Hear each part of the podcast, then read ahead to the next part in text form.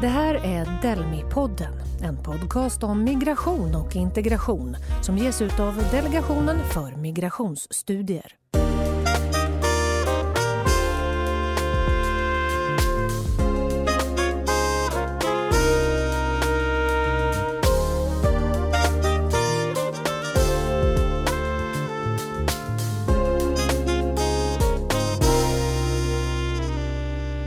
Välkomna kära lyssnare till ett specialavsnitt. Ett samarbete mellan EBA-podden och Delmi-podden.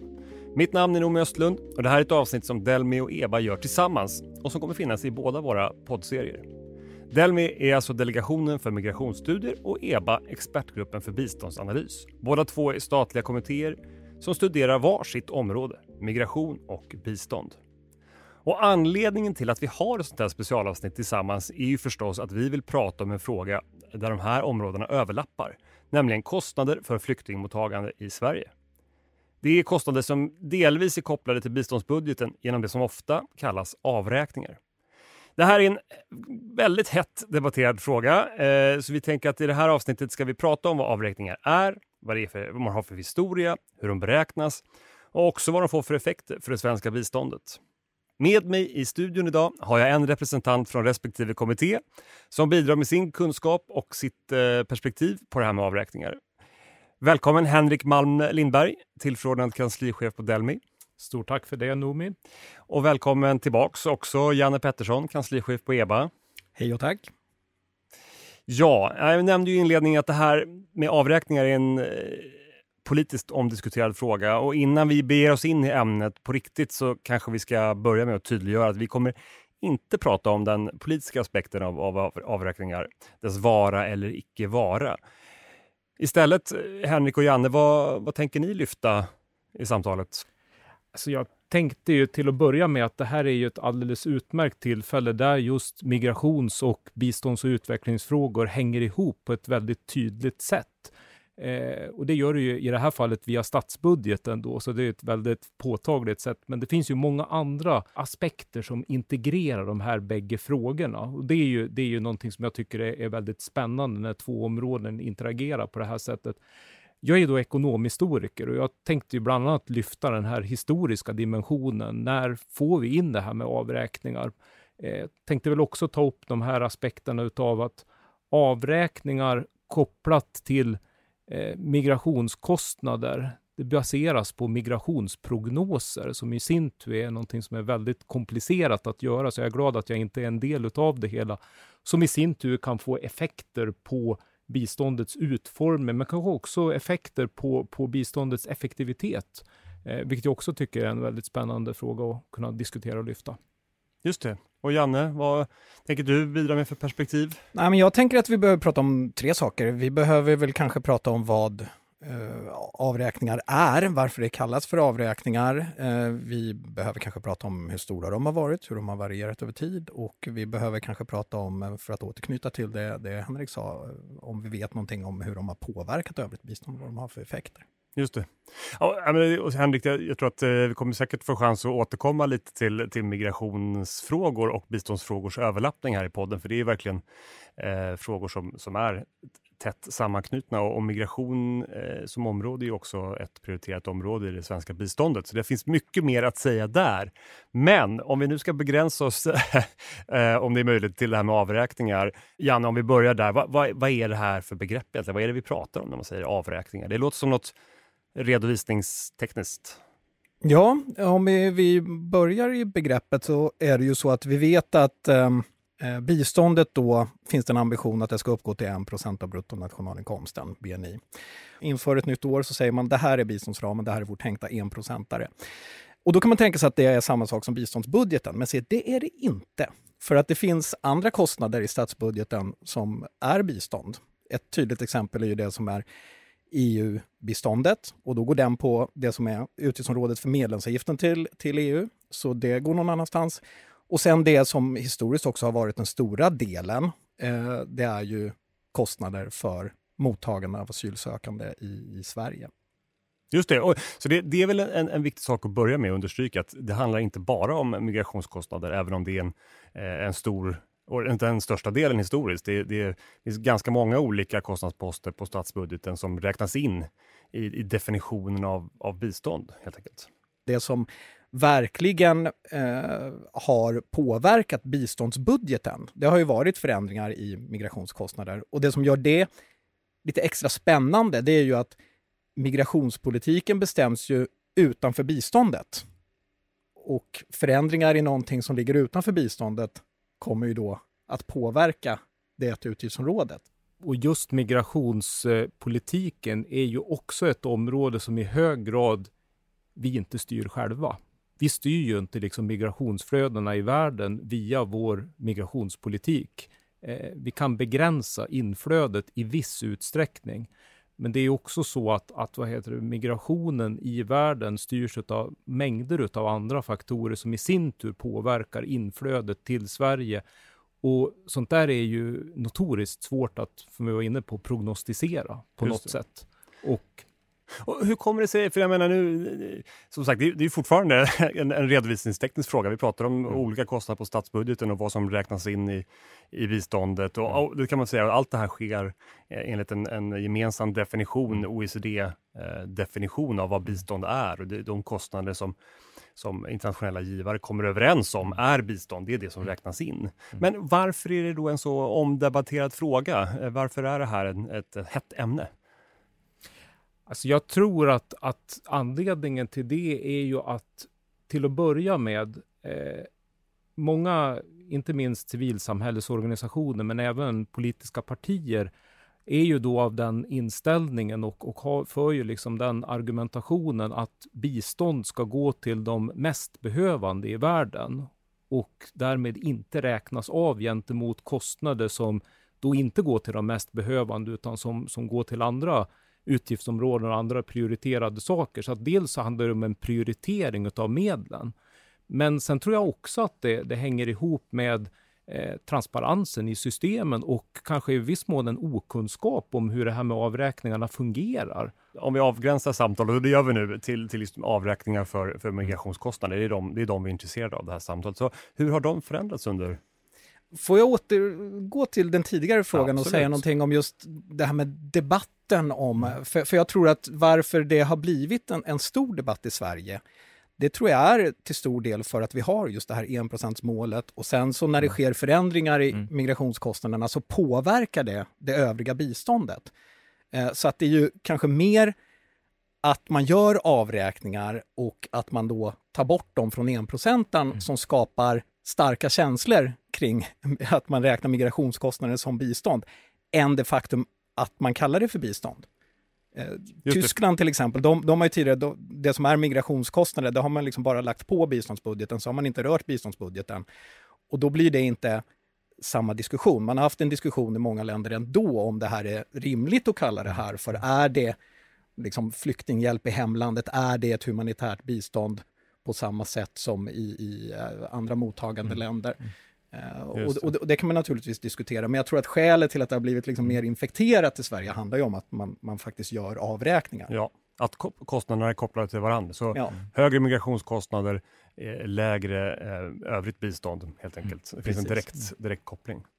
Just det. Och, och då om vi använder det för att återknyta till den här frågan om hur har det sett ut historiskt. Så hur har de här, om man ser migrationskostnaderna som, som räknas som bistånd, eh, hur har de varierat? Hur ser de ut? Ja, först kan man ju säga att de, de har ju funnits väldigt länge. Och, och, eh, Henrik hittade ju faktiskt, och det visste inte jag om, så det var kul, han, han pekade på att de har funnits redan tidigt 80-tal, ja, första ja, gången. Fa faktum är att just det här begreppet avräkningar det kommer in i budgetproppen då 80-81. Det är första gången man kan se det i offentlig dokumentation. Och det är små summor det rör sig om. Det är en 10, 15, 20 miljoner på lite olika områden, varav 5 miljoner är då avräkningar för migration. Eh, sen kommer ju det här tillbaka då och där kan man ju säga att där finns det ju en, en effekt utav eh, att man använder avräkningarna som en form av budgetregulator. Och sen i början på 90-talet, och det är i samband med alliansregeringen eller flyrklöverregeringen som den hette då, då har man en avisering i regeringsförklaringen att nu ska vi fasa ut avräkningarna för, för migrationsrelaterade kostnader. Och det arbetet påbörjas 1991, men 1992 då kommer en ny statsfinansiell kris och då upphävs det beslutet i samband med att man gör den här krisöverenskommelsen med Socialdemokraterna. Och det här med att man börjar att redovisa då lite mer systematiskt 91-92, det kopplar också till att DAC, som vi pratar om, OECDs utvecklingskommitté, man eh, 1988 tror jag det är, så kommer man överens om att det här är någonting som vi kan benämna bistånd och man försöker hitta gemensamma regler för det och så vidare. Så om man tittar på storleken då från 90-talet så har det varit någonstans mellan 4 och 8 procent av eh, enprocentaren som man har avräknat för flyktingkostnader då i hemlandet fram till ja, omkring 2010 eller så. Sen ser man att det stiger och det följer eh, med ett ökat eh, inflöde av asylsökande till Sverige. Eh, inte riktigt ett för ett, så det finns ju också kostnadsjusteringar och så vidare och, och, och, de kan man ju också diskutera hur man räknar på, så att säga, vad är en rimlig kostnad för ett mottagande av en asylsökande? För det har ju förändrats mycket under åren. Men det där stiger ju upp till 2015 som är den stora året och då avräknar vi ungefär 22 procent från enprocentan. Eh, och sen så sjunker det successivt ner och eh, 2021 så är de lägre än de någonsin har varit och ligger långt under, de ligger runt 2 procent då tror jag. Just det. Och det ska vi säga, 2015 när de var som, som högst, då var det dessutom kostnader som inte avräknades utan som lades ovanpå. Precis, och det blir ju lite komplicerat. Om man ja. säger avräkningar, då är det att om vi tänker oss enprocentan så var det ju 22 procent som ja. man så att säga räknade av. Men sen fanns det mycket kostnader utöver det som man så att säga inte räknade av. Så att det som kallas för bistånd som då rapporterades till OECD, det var 1,4 procent av BNI, där de här 0,4 procenten ytterligare var migrationskostnader. Så att eh, tar man liksom andelen av hela det så kommer man upp till eh, över 30 procent. Henrik, jag, jag, tittar på dig här som, mm, som ändå mm. expert från migrationsområdet. Hur, hur ser de här prognoserna ut och vad, vad är det som ligger till grund för en avräknings Ja, till, till, att börja med så är det ju då en, en prognos som görs av Migrationsverket. Och Migrationsverket gör ju då prognoser på antalet förväntade asylsökande fyra gånger per år, en gång per kvartal kan man säga. Då tittar man på hur många av de här asylsökande kommer ifrån låg och medelinkomstländer, för det är bara de man får avräkna utifrån, inte de som kommer ifrån länder som liknar Sverige nästa steg det är att man tittar på kostnaden för de här asylsökandena. Vad kostar de per dygn? Och anledningen till att man tittar per dygn det är det att man får inte räkna längre än 365 dagar. Man räknar inte av krona för krona, utan oftast så görs det här utifrån en, en modell där man då har vissa kvoter som i sin tur då bygger på, vad heter det, den, den prognostiserade kostnaden för de här olika delarna då. Och då förstår man ju det att okej, okay, så att om kostnaden för exempelvis boende stiger dramatiskt, ja, då måste det in i sådana fall. För att kostnaden för boende är ju inte, det är ju en i hög grad variabel kostnad mm. alltså. Kommer det betydligt fler, ja då ökar ju kostnaderna per boende därför att det blir en knapp nyttighet och någonting som då ökar i pris. Just det, och det såg vi ju tydligt 2015 eh, till exempel när det var Exakt. enormt svårt att, att ordna boende ja. och det är klart att, att priserna på boende går upp mm. och, och därmed går kostnaderna upp helt enkelt. Och om vi då kommer tillbaka till just de här prognoserna som görs av eh, antalet asylsökande. Det är alltid svårt att bedöma flöden som ökar respektive sjunker väldigt kraftigt och det kan man se under 90-talet, man kan se det nu 2014-15 och nu mitt under Ukraina också. För det som är intressant med de här prognoserna och förändringar i prognoser, det är att de påverkar ju också innevarande års biståndsbudget på ett ganska dramatiskt sätt. I och med att man har, man jobbar ju med vårändringsbudgetar och höständringsbudgetar och om det kommer nya prognoser, ja, då vill man justera det där och, och då drar man in pengar från biståndets utgiftsområde 7 eller lägger tillbaks beroende på hur prognoserna mm. förändras. Mm. Ett extremt tydligt exempel var ju 2016 då man i budgetprognoserna, eller budgetpropositionen innan 2016 då tänkte att vi, det här kommer nog kosta 8,2 mm. miljarder. Sa man. Och sen redan i april så la man ju till 4,1 miljarder. Och tänkte att vi kommer att mm. avräkna över 12 miljarder på det här året. Och det, och det här var under Syrienkrisen? Ja, precis. men sen, men sen, sen under sommaren och så vidare och visar sig att nej, det kommer inte alls så många, det kommer till och med färre än vad vi trodde mm. hösten 2015. Eh, så drar man ner det och så drar man tillbaka höständringsbudgeten då över 6 miljarder, vilket gör att det som från början man tänkte var 8,2 miljarder skjuter i höjden under våren, går ner under hösten och slutar på 5,9 miljarder. Och det där behöver ju kanske inte vara ett problem om man kan planera för de här förändringarna. Men, men det blir ett problem om det är så att man måste agera på dem som biståndsmyndigheter och så vidare. Och, och jag tror att om man hoppar fram till idag så uh, har vi ganska många rapporter om att det är många människor på svenska myndigheter som jobbar med att omförhandla kontrakt just nu. Och det har ju naturligtvis en kostnad. Och innan vi kommer, jag tänker att vi ska borra lite mer i just effekterna, men innan vi kommer dit, jag tänkte bara den här nu har vi fått höra just om, om de här definitionerna på avräkningar och vi har fått höra om, om hur de har utvecklats historiskt. Men är det så att de, man har haft samma modell hela tiden? Är det liksom någonting väldigt tydligt och det som skrivits i sten där sedan 88 eller hur, hur har det sett ut? Och, och jag tänker också hur, lite eh, ut, utblick, hur ser det ut i andra länder?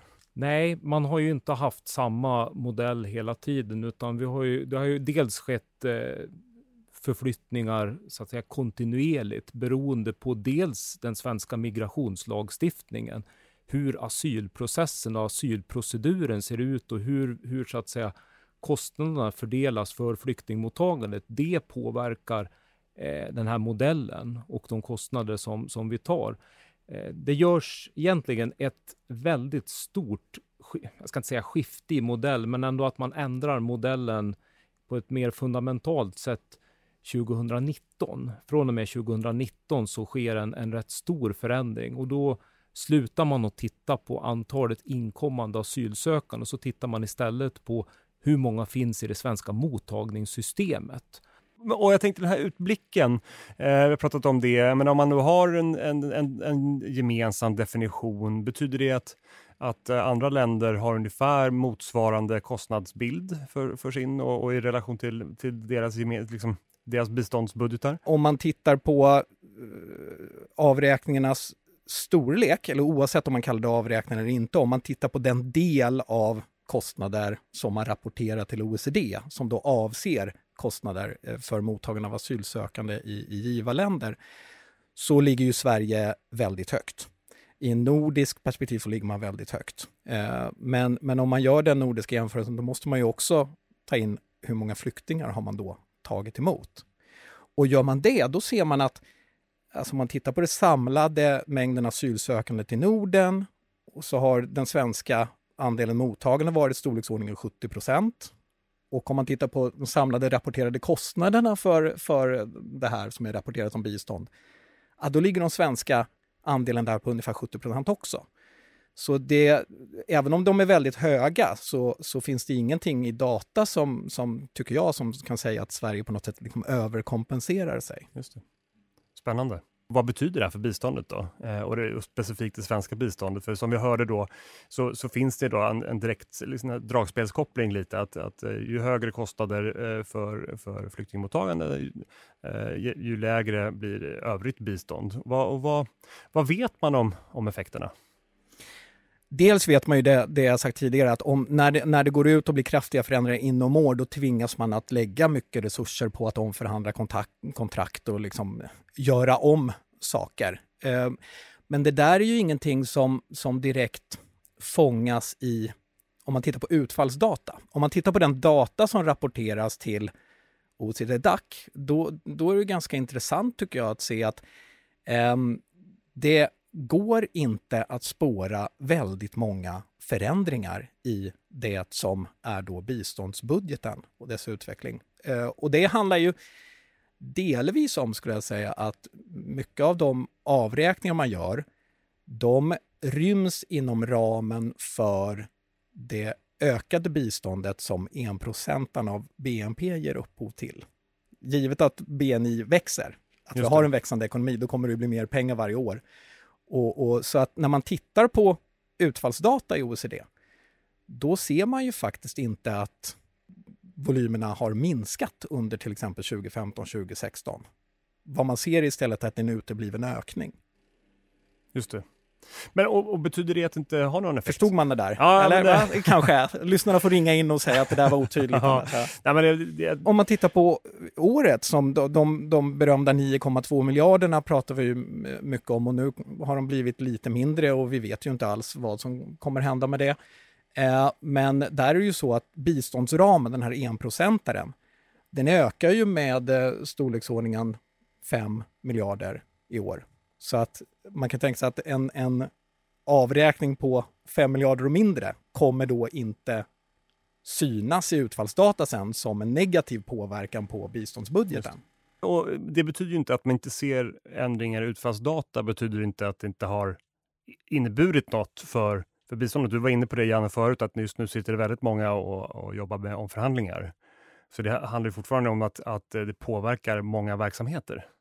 Nej, precis. Så att, så att när jag säger att det inte syns i utfallsdata så ska det inte tolkas som, som någon form av position att, att det inte har några effekter. För det är ju självklart att eh, de förväntade ökningar man har också, de har man ju också räknat in. Så, så att en, en, en inställd ökning är ju också en icke-ökning. men, men kan man också där tänka sig att det finns en förväntan om att man ser det att avräkningarna tenderar att vad heter det, variera väldigt kraftigt när det kommer ett stort flyktingmottagande, så att man tar en viss höjd för det hos de som sysslar med biståndet och att man är på något sätt van vid att ja, men det här är någonting som vi brukar få göra under perioder av stort flyktingmottagande respektive fallande flyktingmottagande, då sker en, en stor variation. Skulle det också kunna påverka det här att man, man så att säga har lärt sig det? Det är en jätteintressant utvärderingsfråga, att se om det är så att man liksom någonstans tar höjd för att det kan mm. komma att ske. Men å andra sidan, jag vet inte, liksom de som satt i början på året eller slutet på förra året och planerade för årets verksamhet, de kan ju inte tagit höjd för någonting som de inte visste skulle ske i Ukraina. Liksom. Så, så, att det, så är det. Det, så det är kommer ju chocker har ju det med sig mm. att de är väldigt svåra att, förutse och planera för. Mm. Och, och så att, um... Just det. Och, men det ska man väl också säga, Riksrevisionen tittade ju på, på det här med osäkerhet eh, i, på grund av bland annat avräkningar eh, 2016. Eh, och en slutsats där var ju att det, det, det, är ju en ständig osäkerhet. Det här är ju någonting som, vi, nu har vi pratat om det, det har funnits sedan okay, början av 80-talet, men kanske med, ännu mer med lite, med lite volym sedan, sedan 90-talet. Mm. Eh, och det är en av osäkerheterna. Sen har man också BNI-prognosen, det vill säga hur stor mm. kommer nästa års eh, bistånd mm. vara? Det mm. beror på eh, ekonomins utveckling och det är inte heller eh, det säkraste. Det vet vi också när vi spelar in den här podden med eh, idag har Riksbanken höjt räntan med en, en halv, med 50 punkter och så vidare. Men det, det finns ju hela tiden osäkerhetsmoment i biståndet.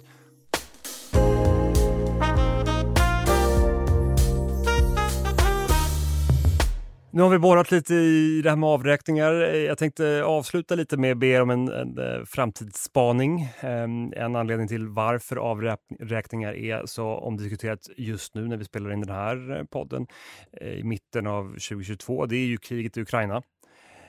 Och, men när vi spelar in så är det fler som återvänder till Ukraina eh, från Sverige än som flyr hit. Hur tror ni situationen kommer utvecklas framöver och vad tror ni det i slutändan får för effekter för det svenska biståndet?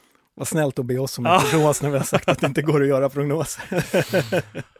Och då får man väl börja med att säga det att det, det är notoriskt svårt att kunna liksom se in i, i framtiden vad gäller migrationen för att det vi också kan se, det är ju ett, ett ökat inflöde utav, utav vad heter asylsökande ifrån vilka länder då? Jo, Ryssland, Vitryssland eller Belarus.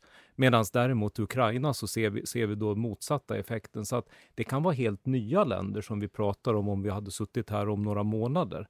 När det gäller just... just Ursäkta, vad man kan säga då som i och för sig är intressant är att eh, om det kommer flyktingar från Ryssland, mm då kan de inte räknas som bistånd, för det är inget biståndsland. Så då kommer, de inte, kommer det inte bli några avräkningar för dem.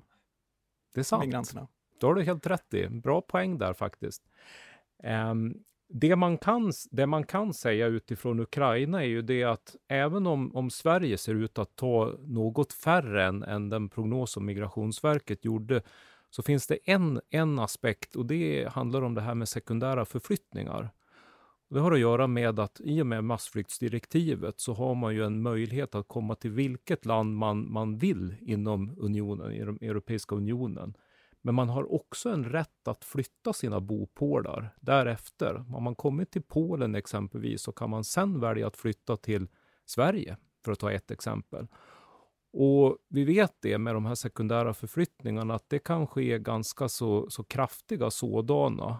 Och där kan faktiskt Sverige vara ett, ett attraktivt land på medellång sikt åtminstone. Så att där skulle man kunna, kunna vad heter, säga att det finns en, en töjmån för att det skulle kunna komma fler sökande till Sverige. Där har ni en rapport också som, som tittar just på det, som utgår ifrån var skulle man vilja röra sig om man skulle röra sig eh, i gallupdata? Va? Ja, precis. Och det, gallupdata är ju väldigt intressant i och med att de tittar framförallt på, det, det är en rapport av Mikael Elinder, Oskar Eriksson och Olle Hammar som kom bara för några veckor sedan och som tittar just på den här aspekten av vart skulle människor vilja röra sig? Om de hade chansen, vart skulle de vilja flytta någonstans? Och de visar ju till exempel på att 200 000 ukrainare skulle helst vilja flytta till Sverige. Och det är ju mm. väldigt, väldigt många faktiskt. Den viljan påverkas ju också om man blir ett kandidatland till EU. Då, då liksom tar man ju bort mycket av det incitamentet att vilja röra på sig eventuellt. Så, att, så att det är ju, som vi har sagt hela tiden, att det är ju väldigt svårt att komma med några kloka gissningar. Och ut, utöver det, av de här 200 000 så är det ju rimligt att förvänta sig att alla de inte kommer som flyktingar och asylsökande. Och just för att ta tillbaka till det här med avräkningarna, det sker ju då på människor som kommer som asylsökande och kommer in i mottagningssystemet, inte de som kommer som studenter eller arbetskraftsinvandrare eller av andra skäl då. Och det är också en viktig distinktion att göra tänker man också säga någonting vi inte har pratat om hittills i och med att vi har hållit oss till avräkningar. Det är ju de kostnader, de biståndsutgifter som kommer till en Syrienkonflikt, till en ukrainsk återuppbyggnad och humanitärt bistånd i den situationen, till Afghanistan som, som då ligger ovanpå. Så att de här kriserna bidrar ju inte bara till att folk flyr, utan de bidrar också till stora behov i de länderna. Just det. Och det påverkar naturligtvis det man i övrigt kan göra Precis, med biståndet ytterligare, också. Ytterligare ja. undanträngningseffekter eller ja. omfördelningsbehov. Ja. Så inga, inga jättetydliga kristallkulegissningar från, från mina gäster, men jag får ändå tacka er för att ni tog er hit till studion. Tack Henrik Malm Lindberg, eh, tillförordnad eh, kanslichef på Delmi och tack Janne Pettersson, kanslichef på EBA. Jag hoppas att ni som lyssnar inte bara fått en dos ny kunskap om avräkningar och finansieringen av flyktingmottagandet, men kanske också fått upp ögonen för en ytterligare spännande podd att lägga till i era lyssningslistor. Mitt namn är Noomi Östlund och tack för att ni har lyssnat på det här specialavsnittet av EBA och Delmi-poddarna.